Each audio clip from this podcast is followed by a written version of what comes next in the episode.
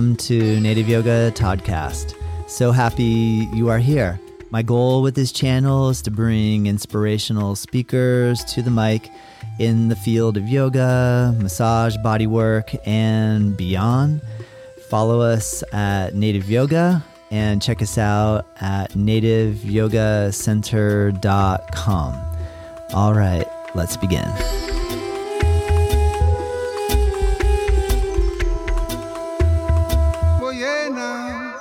Welcome to Native Yoga Toddcast. I am incredibly honored, excited, and feel privileged to have the opportunity to bring Alexandria Crow to the show and to you, to your ears, and if you're watching on YouTube, to your eyes and ears.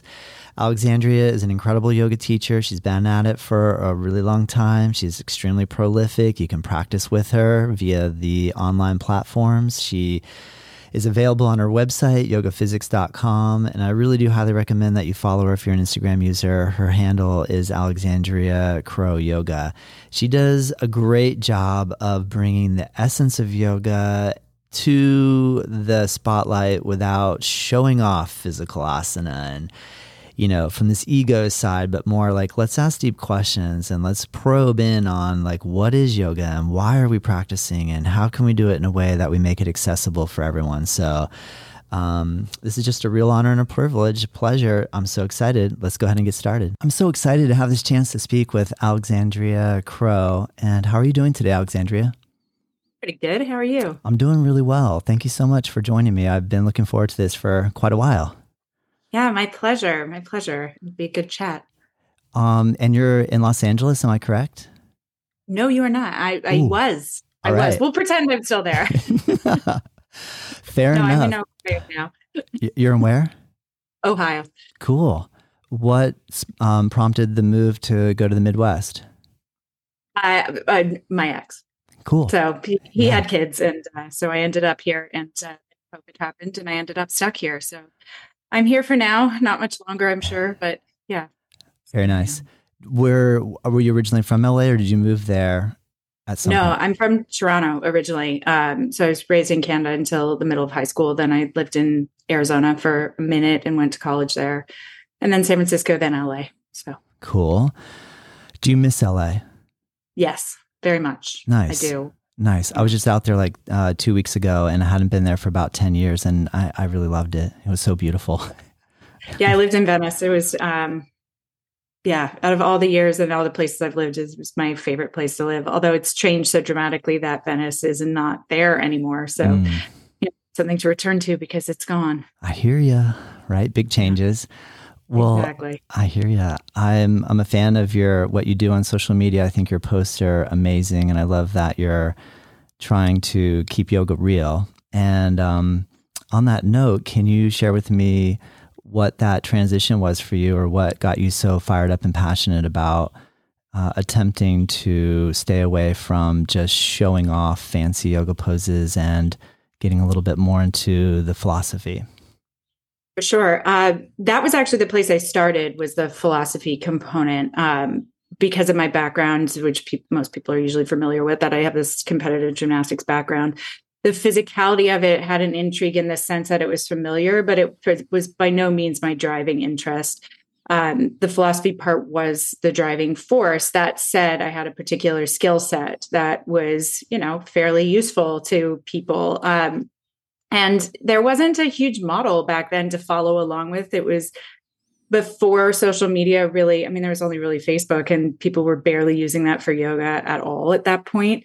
So um, I didn't really have a model to follow along with. Um, and just got asked to do certain things and that seemed like the trajectory my friends had been on before and they were you know in the field for longer. So i kind of was like oh cool this is you know the way things work. And uh, i didn't do a lot of reflection on you know what i was participating in or why. It was one of those where you're you know new at something and it's and i'm not begrudging the fact that it is kind of like an honor and a certain way to get asked to do certain things. Um, but it was by no means my driving interest. And uh, most people are fairly uh, aware that I got pretty hurt um, practicing in the way that I was told to practice. Uh, I followed all the rules. I was a diligent student. You don't get to be a uh, gymnast of that long without being really good at taking direction. And so uh, I was quite shocked when I got hurt and didn't even know it was from practicing until quite a bit later. Wow. Um, and that was the pivot was when I got hurt because my desire was not to hurt myself. I knew how to hurt myself doing gymnastics. You get really good at knowing mm. what pain is. Um, mm. And then my biggest pivot was I didn't want to hurt anybody else. And yeah. so I needed to figure out what had happened. Interesting. So that I understand correctly, do you mean that while you first started getting involved in social media, you were posting a lot of pictures of you doing really advanced extreme asana? Yeah, I yeah. did the thing that I talk about. Yeah, you can right. all the way back, and it was like all there was back then. I didn't really understand that platform, but even when I started posting, I was talking about. It was a really it was during that injury period and a lot was going on in my life and um, my practice of yoga had gone from really not being about yoga because it was so physical and um, really just perpetuating of all the patterns I had to this pivot to not being able to do any of that anymore. So I had to dive more deeply into the teachings and applying them in life and finding a technique that actually worked when I like, couldn't move my left leg very well. So um, at that point I had stuff to say. So they're kind of those posts that then ended up taking off and becoming the status quo, where it's, you know, a picture of me doing something fancy with some very meaningful copy written below it. and I would never do that nowadays. Not that I begrudge anyone for doing it. I totally understand the motivation for doing that, but it doesn't serve the people that I want to work with. And I don't think it serves the community that um, you know i'm aiming to interact with at large and it's certainly fairly exclusive so i try to stay a different direction it's just not authentic to me at all anymore yeah. it actually felt yeah. weird back too but i hear you are are you open to talking about what type of injury you had oh totally sure no problem what type of injury did you have so i had uh, uh, the I have uh, herniations at L3, 4, and 5. Let me say this first. Mm. I'm fine now. I'm totally fine.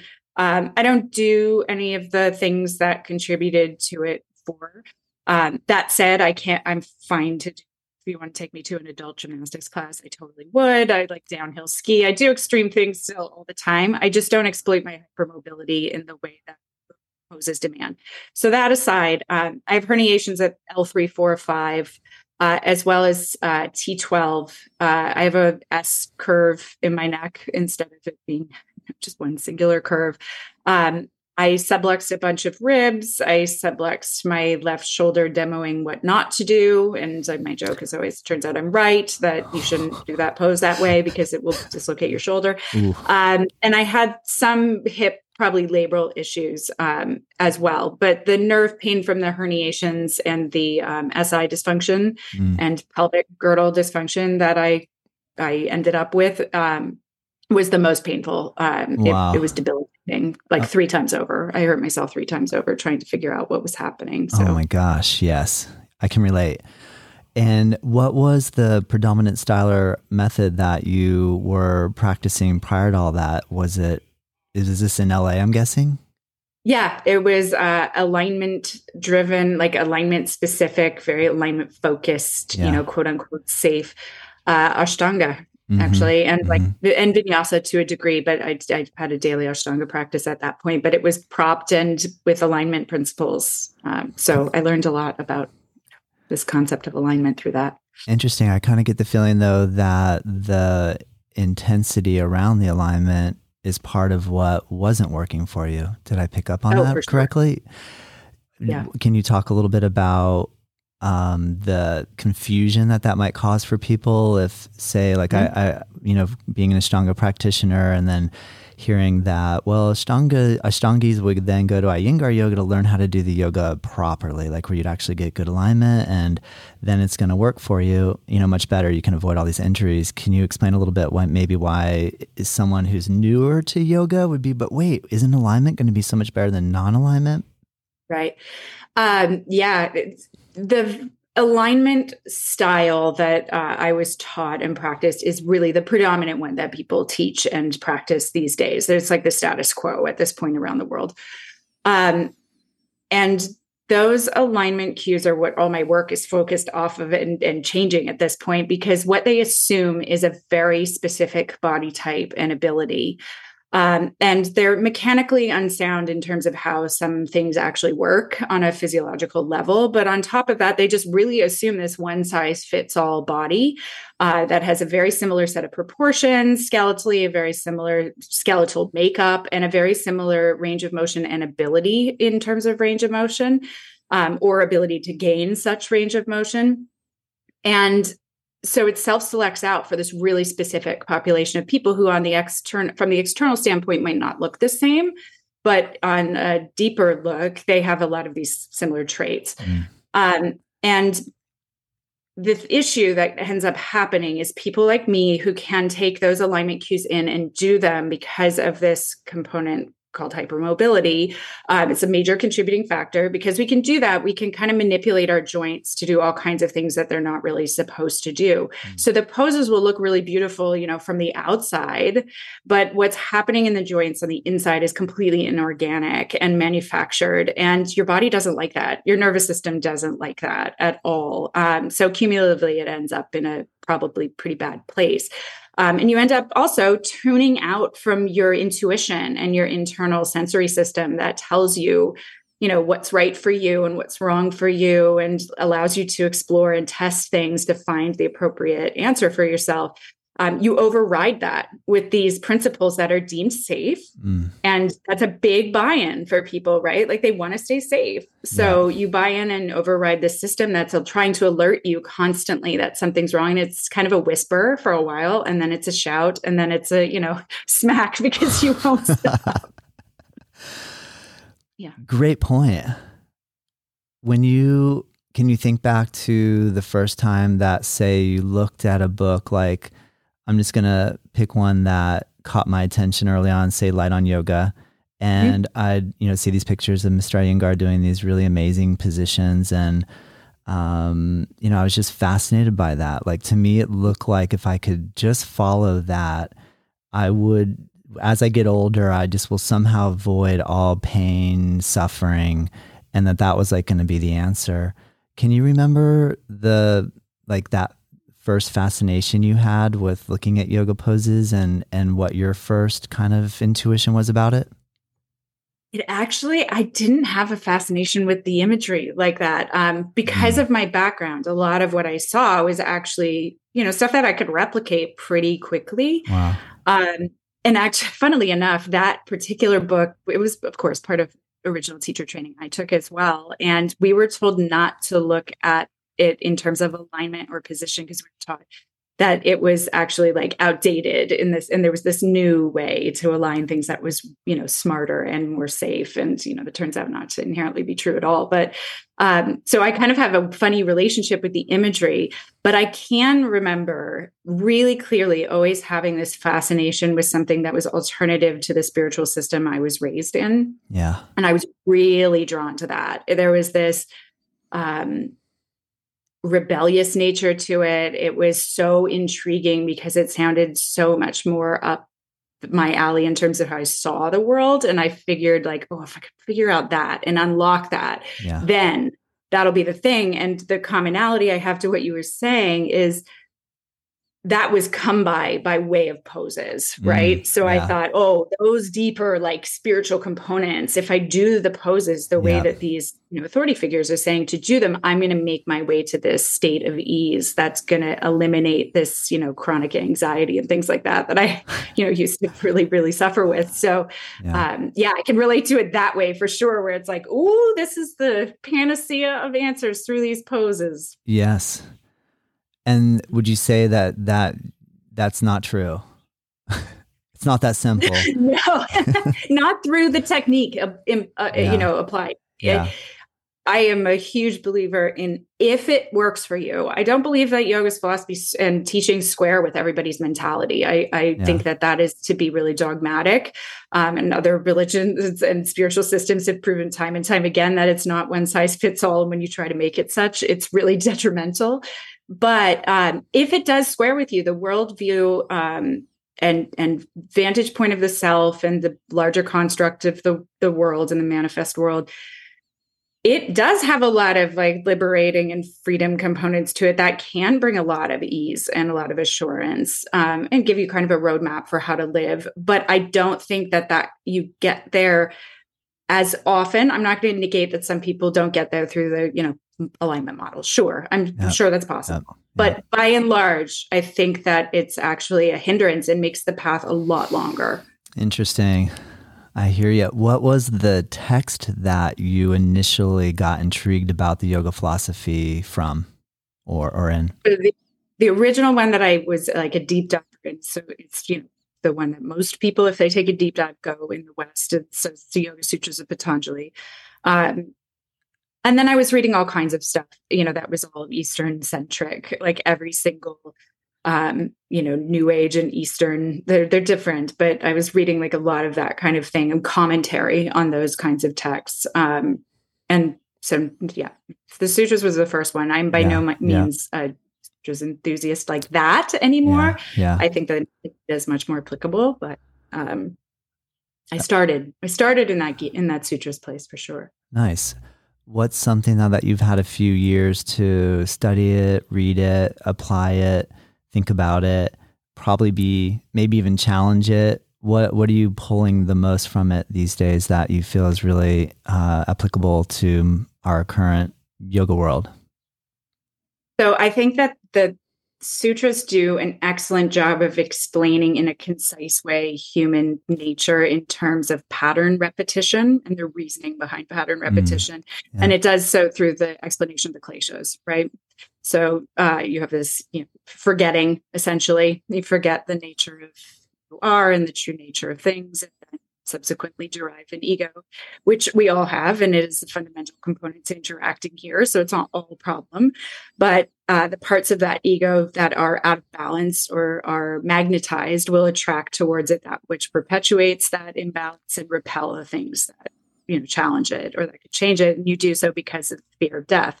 And that's essentially an explanation long ago of the you know addictive patterning that we're all involved in in one way or the other. So i think that that's really powerful stuff. And especially to know that you know i always look at it from a meta-analysis sort of standpoint is that explanation shows up in so many different systems that this is our problem. This is what creates this is our affliction and if you see it in so many different places, I always think, oh, there, there's something there that that comes mm. through not just the system, but tons of other areas of study. So uh, I think it has a, a, ton of relevance, and it's oftentimes like really overlooked in favor of the eight limbs. Huh? Yeah, great point. Is there something that you did today that made you think this is a pattern that I, I keep repeating? yeah, yeah, yeah, I did. I, we all do, right? Yeah. Like yes. I mean, that's the on a daily part. basis. Yes. Yeah, exactly. Like all day, every day. Pretty know, much. that portion that I, I always utilize for um, coursework, the autobiography in five short chapters. Uh, it's easy to look up if people have read it, but it just talks about falling in the hole in the sidewalk over and over again and how you learn that you're participating in this falling in the hole in the sidewalk until you can walk down another street. and uh, yeah, we do it over and over, and it's like actually quite hilarious. I had a, uh, a, student that I'm working with in one of my courses that said, "I'm writing another another chapter to that, and I think it should be." I walked down another street, then I ran back to the original street, threw myself in the hole in the sidewalk on purpose. Through whole. I'm like, yeah, just pattern repetition after pattern, and some of that is not, you know, learning that that's predictable and predictability is what equates to safety in our nervous systems. And that is mm. the oldest and smartest part of our nervous systems that has kept us alive and and perpetuating as a species forever. So to think we can outsmart it somehow in full is i think a fool's errand. But to understand it so much better it is wow what a vital tool. Yeah.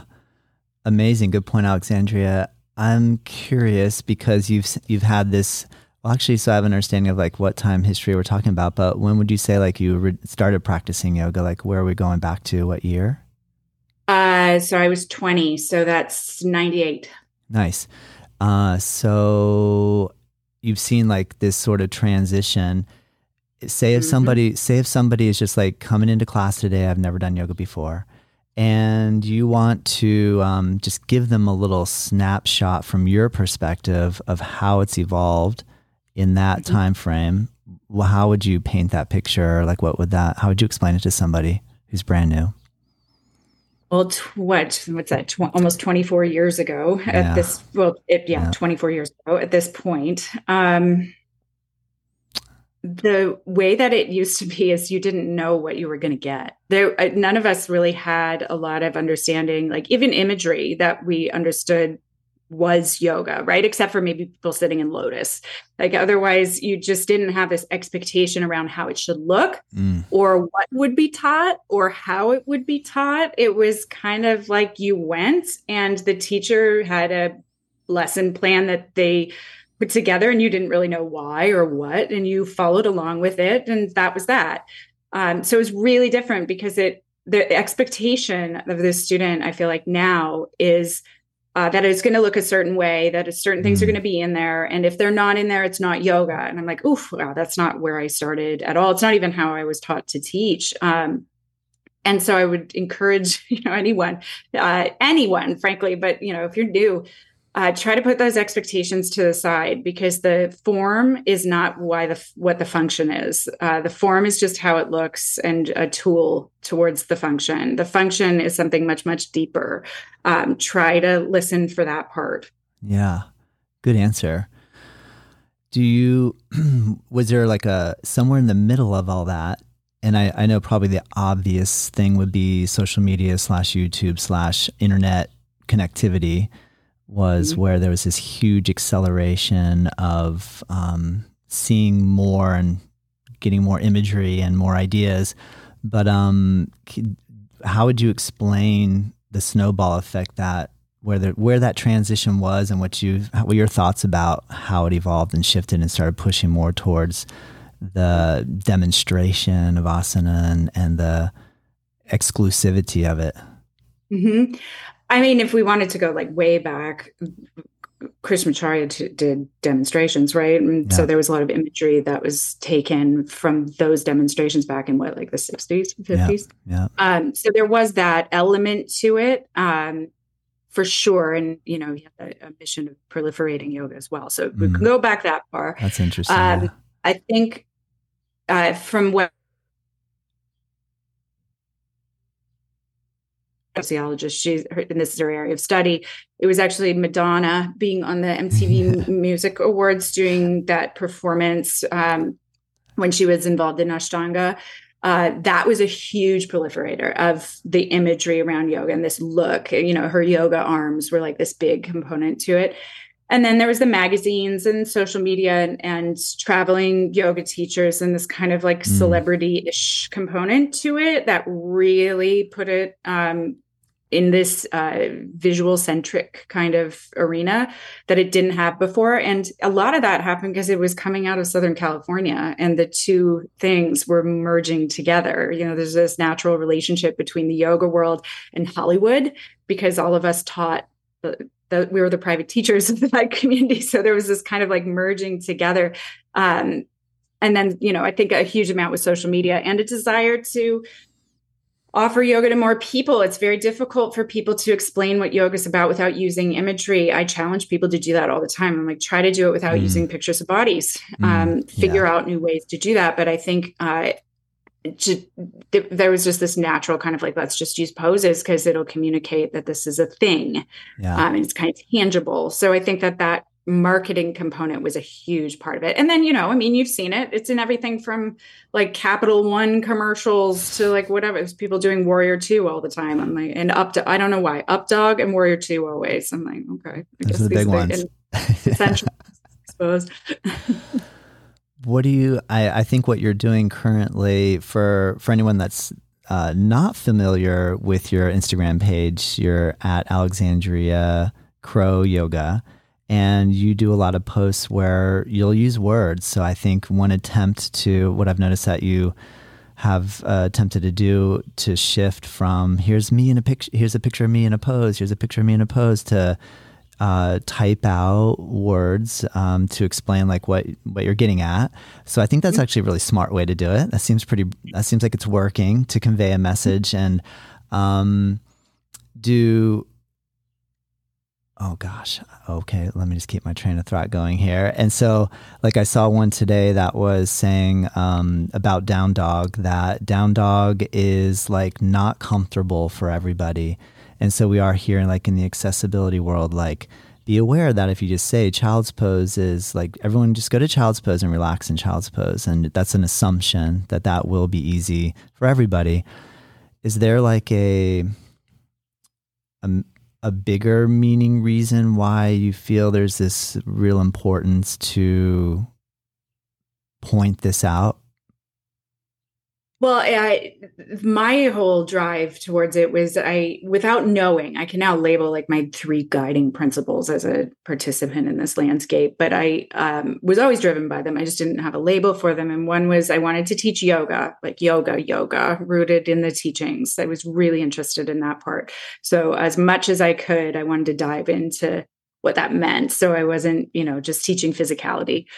Then um, I wanted to teach, you know, there's this set of messages that was given to me at the beginning, and I believed them that yoga is for everyone and it's a lifelong practice. And it turns out that the methodology didn't meet that moniker at all. So I tried to, I've spent years merging the physical with that message so that they meet, because I think that's a really commonplace set of mm-hmm. ideas that people have uh, is like, you know, this is for everyone. You see it all the time. And I'm like, yeah, that's what we say, but that's not how classes are formulated at all. So let's talk about it because you know we're all biased towards our own experience until we learn more. So if something is really comfortable for us we make the assumption it's comfortable for everybody.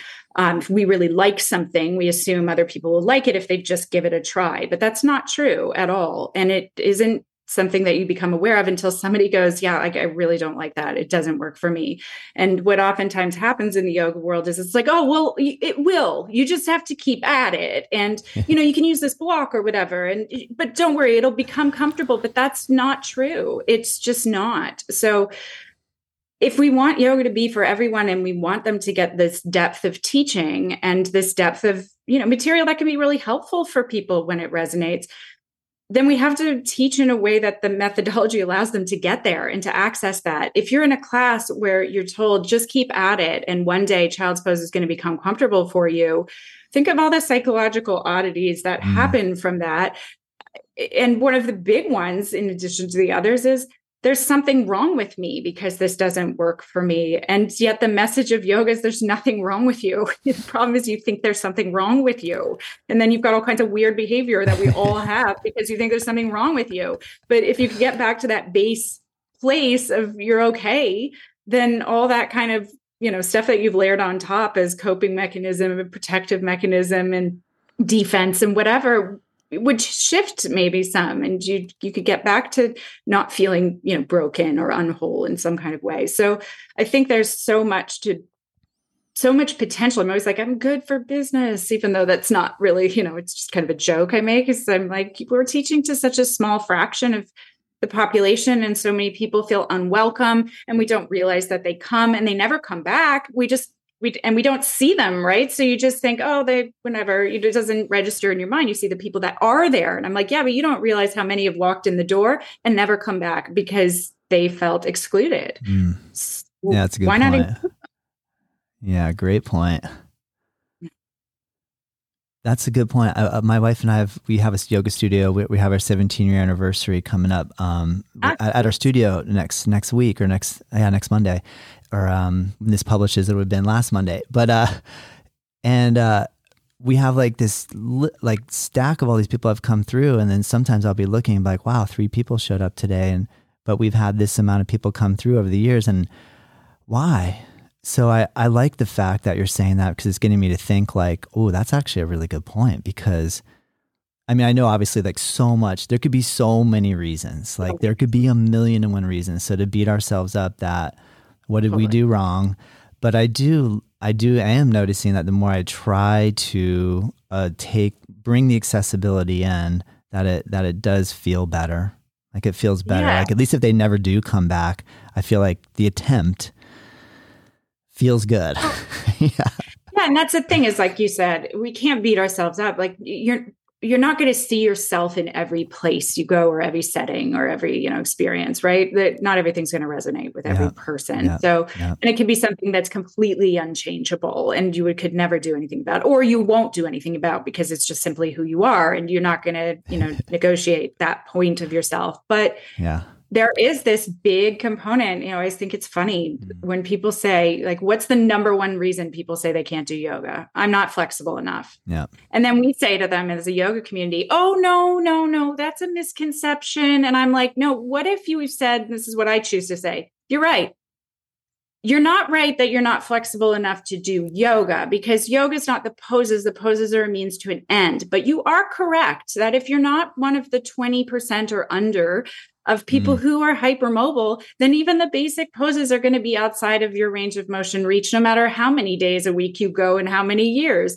So you're correct. You are to, uh, you don't have the quote unquote flexibility to do those poses. But guess what? It's not about those poses. So how about let's find a class for you that's adaptable and that is on this road to to teaching in a different way so that you know and then you present you know this is what yoga is here's what the teachings are about. Does that sound of interest? And they're like yeah that part i like that part. I'm like okay let's find you a class that teaches that part Yeah. without you being left out because you're not hypermobile. Let's make it simple here. So i think that's such a huge opportunity and that's going to take time right? Because we've got to Yeah. as a community broadly rework the message that's been given to people over the last couple of decades Yeah. which is going to a lot of us working together um, which is why i spark conversations the way that i do i think that's a huge thing is to say hey i think this way but if we want to change things and if this resonates with you then i need your help too like i can teach you how if you don't have the tools but i can't do it by myself so Mm. you know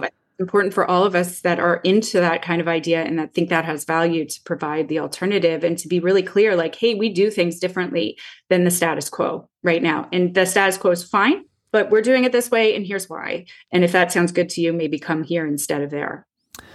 Great point. It seems like the entire like yoga world would benefit for the fact that people actually more people could actually practice, which would benefit everybody on both sides Right. of the coin. The teachers that are hoping that they'll be busy enough to support themselves, the the students hoping that they can find a class that they aren't made fun of or made to feel inferior in. So it does seem Mhm. like good work. So then where are we getting where are we getting resistance? Like it, it seems so obvious to me. So where is the resistance coming from? The All right, tradi- so the traditions, like the the police. a little the- bit but i think there's looser there's, it's looser um, around that here's my theory so us human beings like we talked about the kleshas before we have this pattern um, you know of anything that's become predictable and familiar becomes our norm and in the yoga world so much of what's become our norm is tied to really deep stuff um, to money, to you know livelihood, to positioning in terms of like our status in some kind of way, shape, or form. Um, and I'm just going to put this on the table because I've asked a lot of people, and it seems to be a pattern that there's a lot of people in the yoga world who are perfectionists and people pleasers, and they don't want to do the wrong thing. And that's a protective mechanism. So when we needle in on, hey, there's something that isn't working, there's a way that we need to change this. It might mean admitting you are doing some things, you know, not wrong. I mean, it's only wrong when you're doing it and you know better, but it's Mm. just you weren't, you know, but that's how they take it oftentimes is they're doing something wrong. So then all the defense mechanisms come up, right? Because fear of death. Like on a fundamental level, that change and that admission is well, who would I be? Is everybody going to think I'm a fraud? What I went through all this. I mm, remember it really mm. clearly and I had no idea. So I think a lot of what it happens is someone's ability to do something physical or how they teach has gotten woven into their self-worth and it needles at that. Yeah, And so Yeah. it's really Yeah. uncomfortable. yeah. Great point. But there's the yoga work Great is right. Like yeah. that's I'm like that's the yoga right there. You're really uncomfortable because you don't want to change. You don't want to admit that something's shifted. yeah, yeah. Great protecting it. yes, yes. There's the klesha. There's that road. I'm like, I like this road. I want to throw myself in the hole. Right, exactly. I know this hole. I've been here. These holes are so comfortable. Yeah, that's a really good point. How do you, I mean, because you, you get a ton of comments and likes on your posts. how do you navigate what to respond to, what not to, what like how do you keep your energy feeling positive um, when I mean I don't know if I don't know what kind of comments you get. I don't like read all of them because uh, there's so many, but I mean, I'm sure that you're getting some like ugly comments or comments that aren't like easy to digest. Are you, th- are your skin getting thicker? Are you just, yeah, my skin is much thicker, but I also thicker? don't get nearly that kind of commentary like I did when I started talking about mm. this sort of thing. Yeah. Um, yeah. There's been a dramatic shift in the landscape as a whole over the last, you know, probably three, four or five years. Yeah. Uh, it was much more difficult like 10 years ago 7 years ago it was it was rough you know yeah, people would fight me and um you know be pretty nasty sometimes about their position but and I would take some of it personally back then because I was like, I'm just trying to help and I'm not accusing you of anything. I'm just trying to present a different vantage point that I didn't even know about. But nowadays, it seems like people are more aware of that or they know that's what I'm up to. So they tend to kind of either you know be similar in vantage point or if they're different they're willing to engage in conversation. And I, will always have a good faith conversation if people if somebody wants to have one. Um, and that's kind of how i keep my yeah. spirits up. Like i'll i'll debate you if you want to have a good faith conversation but if you're not open to hearing you know i'm putting my vantage point out. If you don't want to hear it then you don't have to be here technically. Yeah. i'm not i don't have to engage you if you're not you know willing to listen. That's good advice I agree with that. That's cool. Can't Can, do you um I, I, saw that you you love comedy and that you're um a big Dave Chappelle fan. Do um did you see the new Chris Rock special that came out? Did. Did you like did. it? Did you think that was good? What what are your thoughts on that one? Ah, oh. It wasn't my favorite. All right. I'm wow. not a Chris All right. fan.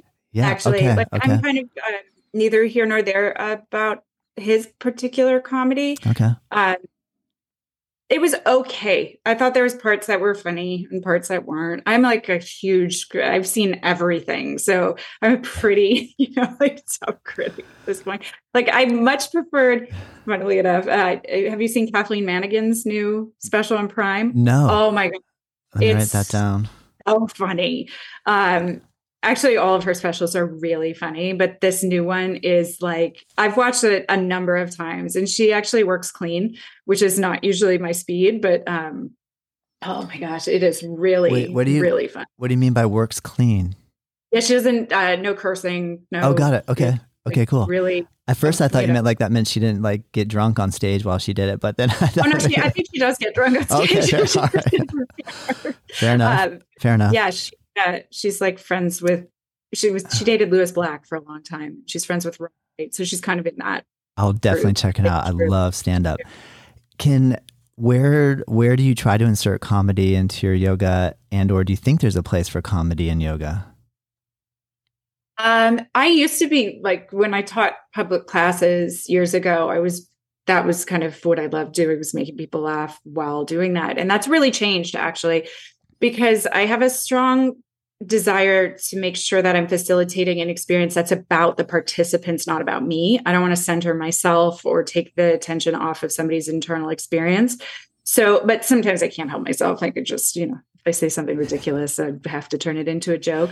But fortunately, I I spend a, almost my entire time lecturing at this point, and um, I lecture on the same topics over and over and over again year after year so it's almost like doing a stand-up routine in the mm-hmm. sense that i'm refining material and i've got lots of opportunities to make jokes and make things light and entertaining because i'm trying to keep people's attention for like three hours at a clip sometimes online where they're just staring at my head on a flat screen so it's like okay how am i going to make this interesting so I think people resonate with jokes and humor and keeping things light when it's so heavy all the time. Um, that's not how life is. And that's not how people really learn through and through. That's kind of how you can get people to beat themselves up, I suppose. But I really like to make things kind of light at times and make a joke of them. I do a lot of very irreverent things when I teach philosophy. Like I teach Patanjali like he's Larry David sometimes because he just seems so and because it's not a q&a book you know the the Gita's question answer right? It's a kind of a conversation that's happening. And Patanjali is having a one-sided conversation, but if you realize that he's actually having a dialogue and that's how it progresses, I do it like he's having this very curmudgeonly dialogue because he's like, That's... really? You don't like that meditation technique? Well, how about this? Seriously, not that one. And eventually gets to like, just pick something, pick anything you find find that was workable. Just pick something. It's you know, so I think there's lots of room for that kind of thing while also having you know a deep respect and understanding and historical placements and uh, you know cultural respect for the texts and yes. the teachings. But yes. i like to keep things light sometimes and make them funny. This doesn't have to be so darn serious all the time. That's cool. I agree. Do if if you were to take chaturanga what are some of the myths that you think are around chaturanga in relation to anatomy and or alignment like sure. for example, I, like like hug your elbows into the side of your rib yeah. cage. Uh, yes or no? Uh, if you have your hands placed properly. Okay. so if you don't, hugging your elbows in will negate the carrying angle structure of your arms and will then cause your shoulder blade to elevate, um, which will make it look like your shoulder heads are quote unquote dropping from the side when the teacher's observing it from the front. It'll make you look all hunchy. But that's because of the placement of your hands and that adduction of your shoulder joint. That that goes with, you know, cause it to like adduct and medially rotate, which goes with elevation. So if you want your elbows to hug into the sides, fine, but place your hands in such a way that that it, it, that happens naturally without mm. you having to mm. manufacture.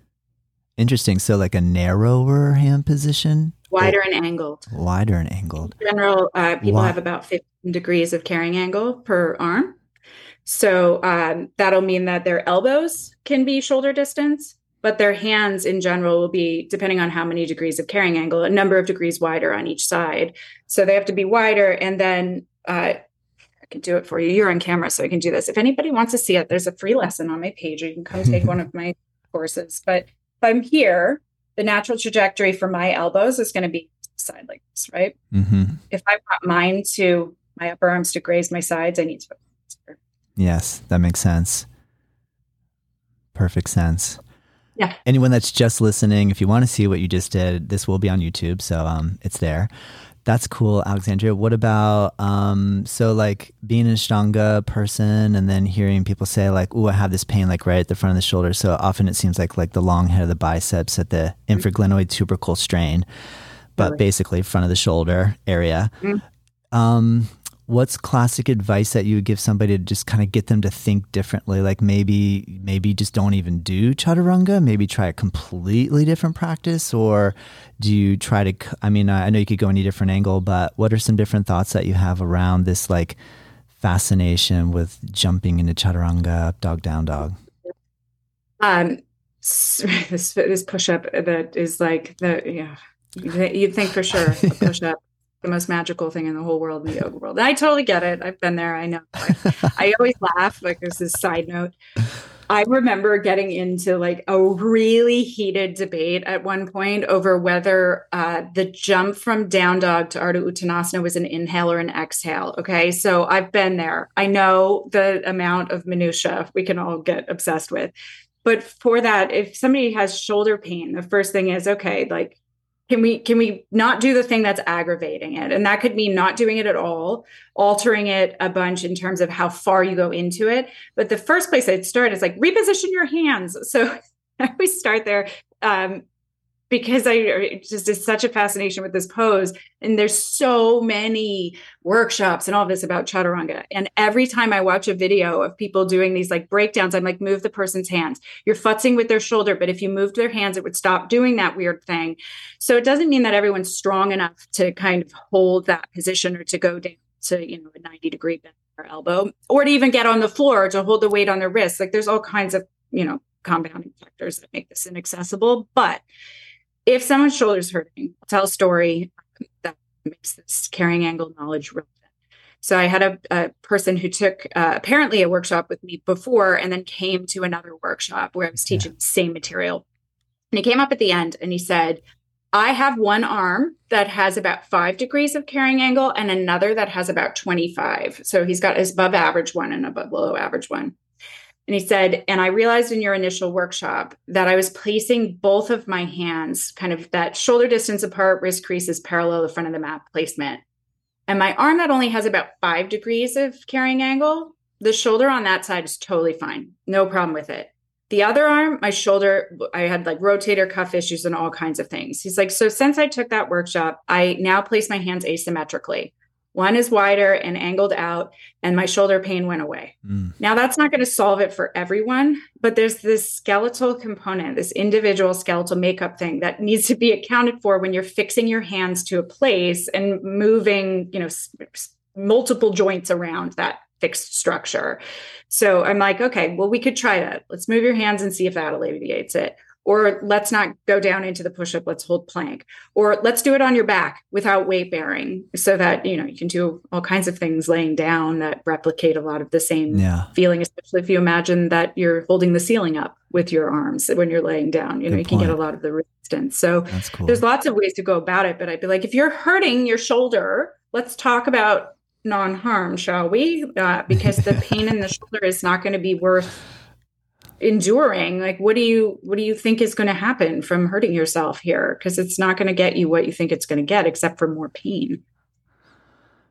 Great answer. I like the fact that the idea that there's this fascination with symmetry but mm. by allowing for asymmetry would solve or at least reduce pain which to me seems like so important right now like because if I keep putting myself in pain every day just in the name of a yoga practice, it's just after so many years you go, what am I even doing? So so that's yeah. kind of cool. I like the um I like that idea of just like it's okay if you're asymmetrical.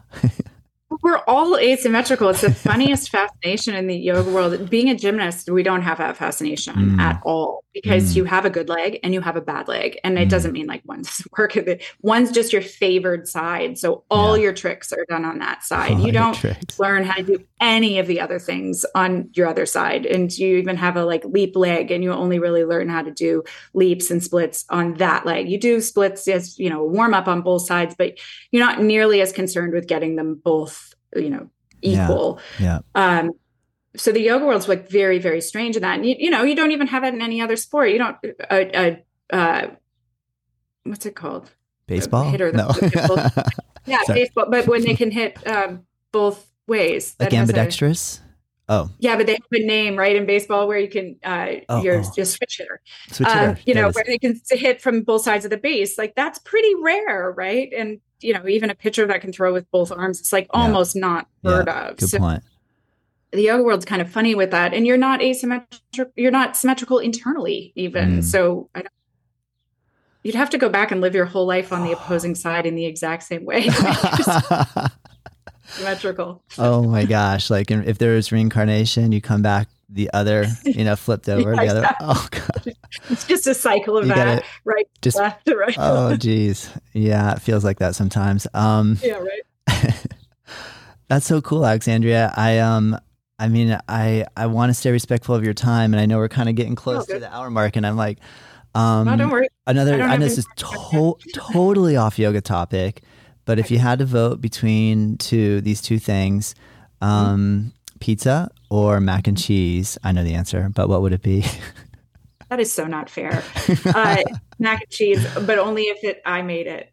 oh, there you go. I thought your your your uh, fascination with mac and cheese is awesome because I, I think that even like poses a really interesting idea too because there's this like whole diet thing in yoga of like along the lines of symmetry that good yogi equals this kind of diet equals now you're good like now you're you're you know gonna get there. And so like just that you're like owning mac and cheese the way you do um kind of cool yeah, don't you think? that's important What what do you see? Yeah. What what do you see in the yoga world with food and stuff like that? Is that getting better? Do you feel like some of do you see like a increase toward um, yogic discipline supporting uh, food? Um, like uh, sorry, um, but like like our our the way we see our bodies and like having to be perfect and making our diet trying to be this perfect situation. What what are you seeing? What do you feel? Um I try not to stay. I try to stay out of that lane somewhat in terms of like. I know it's a really like not, crazy. No, I'll talk about it. I just mean I don't dabble in it enough to know what the landscape is in total at this moment. Okay. But I definitely know that there is this kind of idea that there's a prescribed diet, and that's just completely you know culturally misguided and misguided in general. It's just not it's not ever been the way that it is. Um, it's a very individual thing. And if you know people are familiar with the gita they'd be very familiar with the section that talks about the gunas and food and that it's descriptive not prescriptive. Um, so it's a very very individual thing um, and what could be really healthy for one person can be completely detrimental to another. Like i have a bunch of allergies. That would mean that most of the ways that people think you know you're supposed to eat would actually like put me in great harm. So i can't actually participate that way in a healthy fashion and everybody's you know metabolism and ability to process things is really different and I always get down to this idea of like perfect. I'm like, says who? Who's creating the baseline metric for what's perfect? Because that assumes there's some kind of bar that's universally applicable. And that's just not the way that things work in this world. So um I I completely honor the way anybody wants to eat if it works for them. I have no uh, I have no place having an opinion on what yeah. somebody else is doing yeah. if it works for them and even if it doesn't I, it's not my business It yeah. is none of my business how somebody else eats um, so that's what i kind of wish people would get into is like yeah it's not really your business what somebody's putting in their body if it works for them or not like they have to come to the, their own conclusions you can offer guidance and like what may be useful but it's a really personal journey to figure out what works for you and and that goes for everything not just food. I remember one time taking a class where the teacher walked in and kind of someone in here ate meat you know oh, and uh, right? And um you know i was like yeah just because there's a heaviness with that like where you're you're like on a spotlight there's like a, you feel like is there like some sort of spotlight coming in to like start to pick me apart? And you know um that's definitely something that I think if if we evolved a little past that, yoga would be a better place. I agree. I yeah. agree. Um, I don't think that that's you. You want to talk about like creating a really weird power dynamic in a in a setting. Um, and you know, like I was saying before, I'll use myself as an example. I'm allergic to nuts and wheat and soy. Um, and coconut is you know like tree nuts it, all of them so it makes that kind of idea really difficult and i've tried all kinds of different things but my body actually thrives really well on a pretty you know pretty specific like set of things i'm not terribly concerned about what i eat like you know uh, i don't really overthink it in that way but you know i yeah. can't get away with not eating animal protein i'm yeah. i get sick when yeah. that's the case and i have so few options and it's really privileged honestly to say you know you should eat a certain way like that. It be that became very obvious having lived in toronto and uh, la and san francisco but then traveling places when you have a really specific dietary need or like lane that you're trying to stay in, good luck. Like that's almost impossible in certain settings unless you're going to travel with a cooler and like for a week. You can't bring all your food on the road. And then you're expecting the people in those locales to somehow attain or like to even engage with some kind of dietary um, system that is you know available in LA because they happen to have all that kind of thing for you know one reason or the other but it's just not really reasonable in their their sitting their setting and city. And so then what does it say? Like you're saying that they're not morally sound or making good decisions? Like that doesn't seem it seems like a vast amount of privilege and judgment that's probably not yet really very useful. Good point. I remember being at a uh, workshop and then going out to lunch and and i was like hungry so i got something to eat. And the person said oh but you're a yogi you you don't need to eat. And I and I just I just thought, oh, man, that's another really strict standard to hold me to. like seriously. Oh and and and uh, I do not begrudge anyone. It's, if anyone's listening to this and you're one of these people that have done this to me, I do not hold you in any ill regard, and I actually find it very funny. But um, when I was, was traveling, like every weekend, oftentimes the you know they want to the studio owner wanted to go out to dinner or the, you know there'd be like a group dinner or something. And more often than not they'd want to take me to the vegan restaurant and i'd chuckle because i'm like i'm actually not even allowed in these because i have a nut allergy and it usually says on the menu like if you have a nut allergy like basically get out. So okay, uh, can, I can't really make this work, but it's okay. We can go here and I'll just get something later. It's no big deal. But um, they were always like, oh, oh, really? And I'm like, well, here's why. And like, yeah. oh my gosh, I yeah. never even Yeah. So, and don't eat. My goodness, that's like the don't drink water. Don't- yeah. like don't sweat a pound and a half of sweat out, but don't you dare touch that water bottle. I'm like, in what other setting Yeah. would you ever tell a person who is dehydrated to not drink water? I get the idea. Like, you know, it's this aesthetic practice of, you know, discomfort and whatever. I'm like, yeah, except Yeah. you're telling your body to overcome a fight, flight, freeze mechanism that is telling it it's dying and it and water is vital for survival. And so you know what are you really experimenting with especially if you don't have the understanding of all that and then as soon as that system kicks on now you're in coping mechanism city and your you know prefrontal cortex is like offline and everything it's just not a great place to be so i'm like oh it's such a weird set of things we say in the yoga world and i you know we all have said ridiculous things and not inspected them myself included but I I hear you. I hear you. I another one I heard recently was um maybe we should be careful about saying where are a yogi or yogini. Maybe Mm. we should say I'm a yoga practitioner or a yoga teacher. What are your Mm. thoughts on that kind of debate about because I guess the idea is that if I say like, oh, because I went and did one yoga class, I'm a yogi, that that Right. devalues the tradition of something that has this really deep historical and you know um, practices. So th- then, if I, you know, what what do you what do you think about that? Um, I do, I have a funny thing with those words just because they don't they don't have historical context. So is yogin right? Um, really, uh, and so I've never felt. I mean, I don't begrudge people who call themselves that, but it's just not something I've ever used. I don't Yeah. call people yogis or yoginis, and I don't call myself that. Um, but, but you know, I would always kind of encourage people to look at like the text call practitioners of yoga as like people that live by that yogins or you know of the sadhu tradition Yeah, technically so Yeah.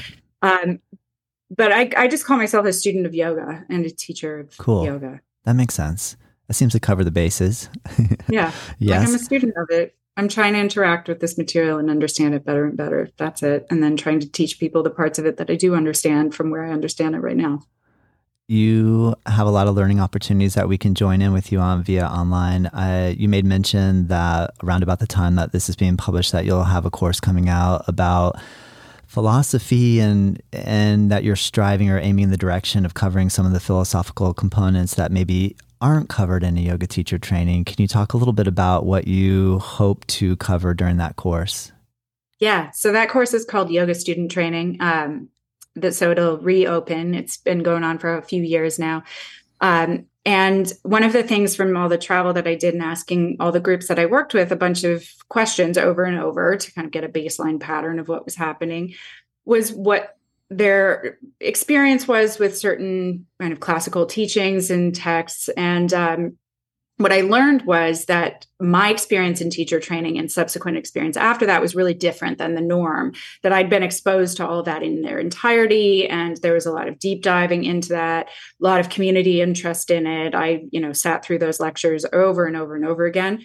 Uh, but by and large, what people get in teacher training is like barely any investigation of the the sutras or the Gita or, or any of the other subsequent texts. And um, that's really hard to teach yoga that's rooted in the teachings and to really know what you're teaching and why you're teaching it so you can formulate the how really wisely. Um, and i you know there's oftentimes a little dabble here or there but not the totality of the of the text. So um, there's that. And then there's people who you know signed up for teacher training who were hoping to learn what yoga was about and they learned how to teach the poses but they never learned why. So there's this really deep desire to learn um, these teachings. So the course is uh, this year long deep dive into both those texts and we actually make our way through both of them three times over by the end in their entirety and it's combined with a practice component.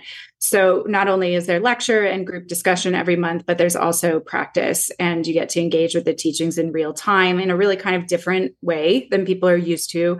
Um, that's really founded on investigating one's relationship to the philosophical teachings in real time. Um, that then translates to you know daily life. So yeah, that course has been really really fun to teach for the last couple of years. The the uh, transformation and understanding from beginning to end is more remarkable than I could have ever hoped. People just have a really good grasp on those on those texts at least from like a you know i know where i sit in relation to them now. I know how much more i have to learn but i've got a grasp on these concepts and i know what i'm trying to do in a practice now and why um, and how this could apply to my daily life. And that's just really pretty cool to see and it ends up seeping into people's teachings by accident as well. So it's called student training but it's actually mostly populated by teachers usually and yeah everybody's welcome. That sounds amazing. I want to join yeah, it's a really fun one. What is an example of a daily practice exercise that you would associate or put in with the study of the Bhagavad Gita?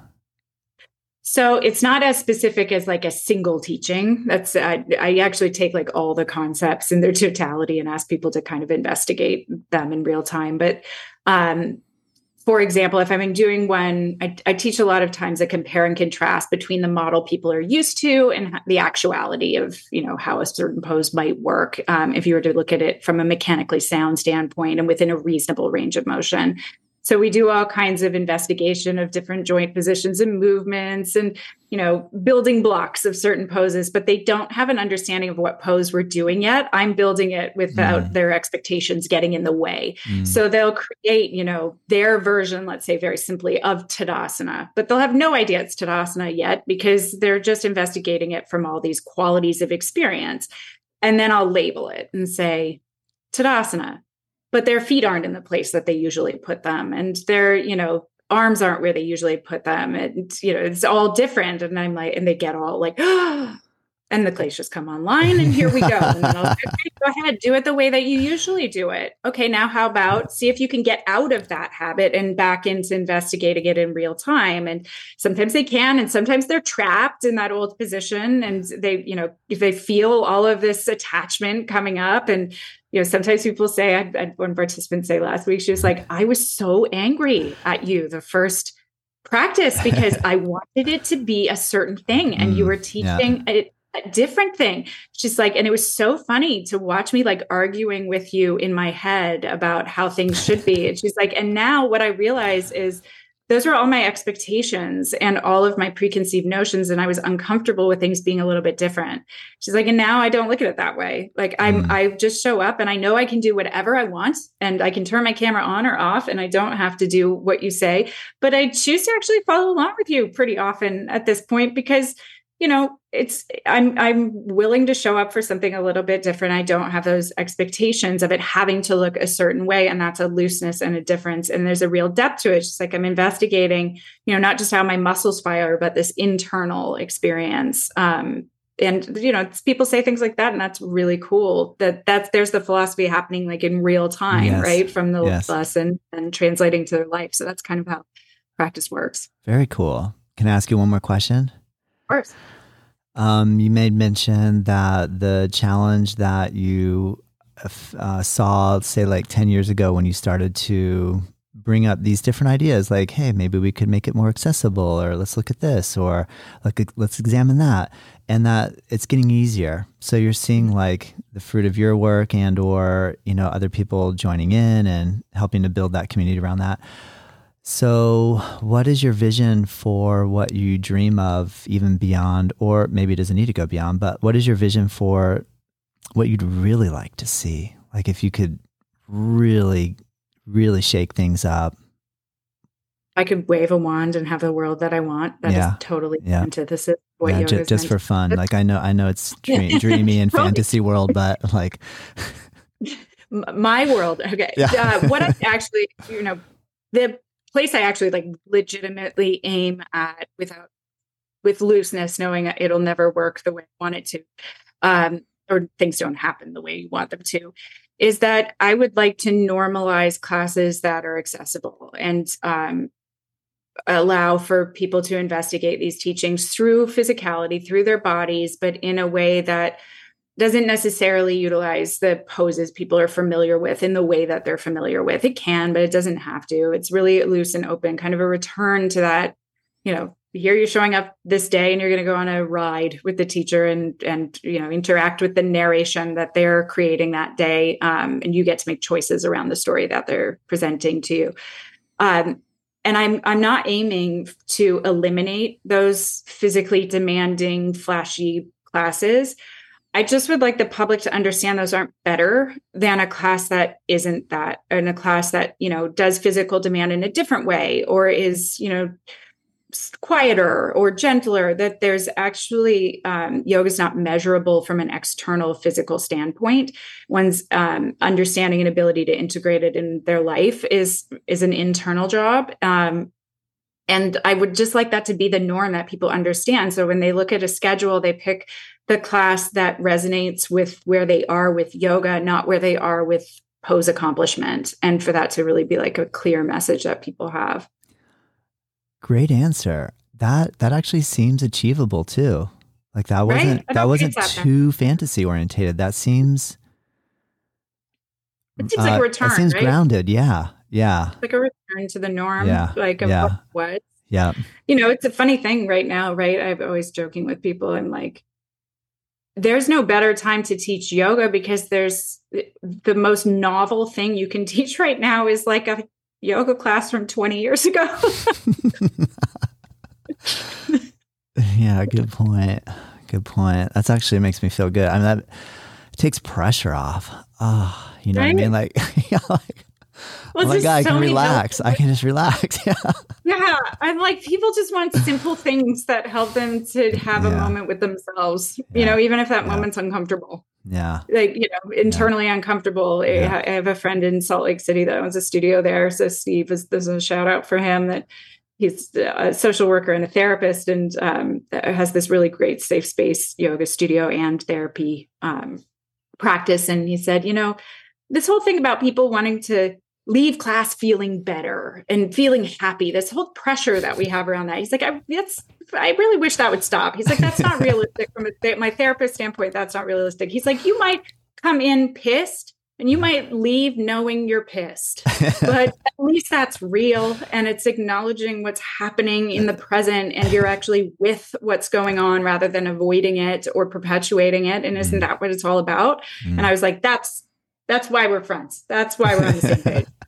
Right there. So, awesome. you know, I wish that that was kind of like how the teacher mindset was is your job isn't to entertain people or to make them happy your job is to teach a yoga class that's rooted in yoga and it can be really simple and it can be you know very inclusive and very accessible for people and that might not be the one that has 200 people in it but that's a really different place to be that 200 person one is an entertainment show and uh, that's a different kind of there's a clinging and a process yeah. to that as well. There's like a whole thing around it. So don't think that that comes with some kind of liberation or some kind of ease. That's a whole other animal to wrestle with.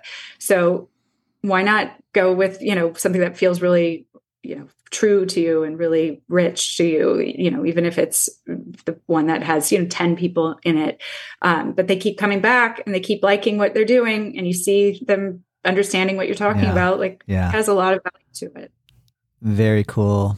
Alexandria, I'm so thankful for you to do this with me. I respect your work greatly. When I wake up in the morning, I get a chance to look at social media. I, I look for, I hope she posted something because I always feel like they're just really honest and real conversations. So, um, Thank you. keep keep going. Keep going. Yeah, keep going with it. It's amazing. So and then you know just just to be down to earth and accept my invitation to do this. And you know I, that's really cool you know so i really appreciate that you know thank you Thanks so much. asking. you know it.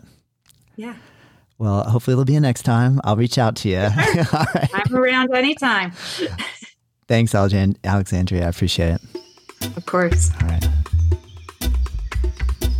Native Yoga Toddcast is produced by myself. The theme music is dreamed up by Bryce Allen. If you like this show, let me know. If there's room for improvement, I want to hear that too. We are curious to know what you think. and what you want more of, what I can improve. And if you have ideas for future guests or topics, please send us your thoughts to info at Native Yoga Center. You can find us at nativeyogacenter.com. And hey, if you did like this episode, share it with your friends, rate it and review, and join us next time.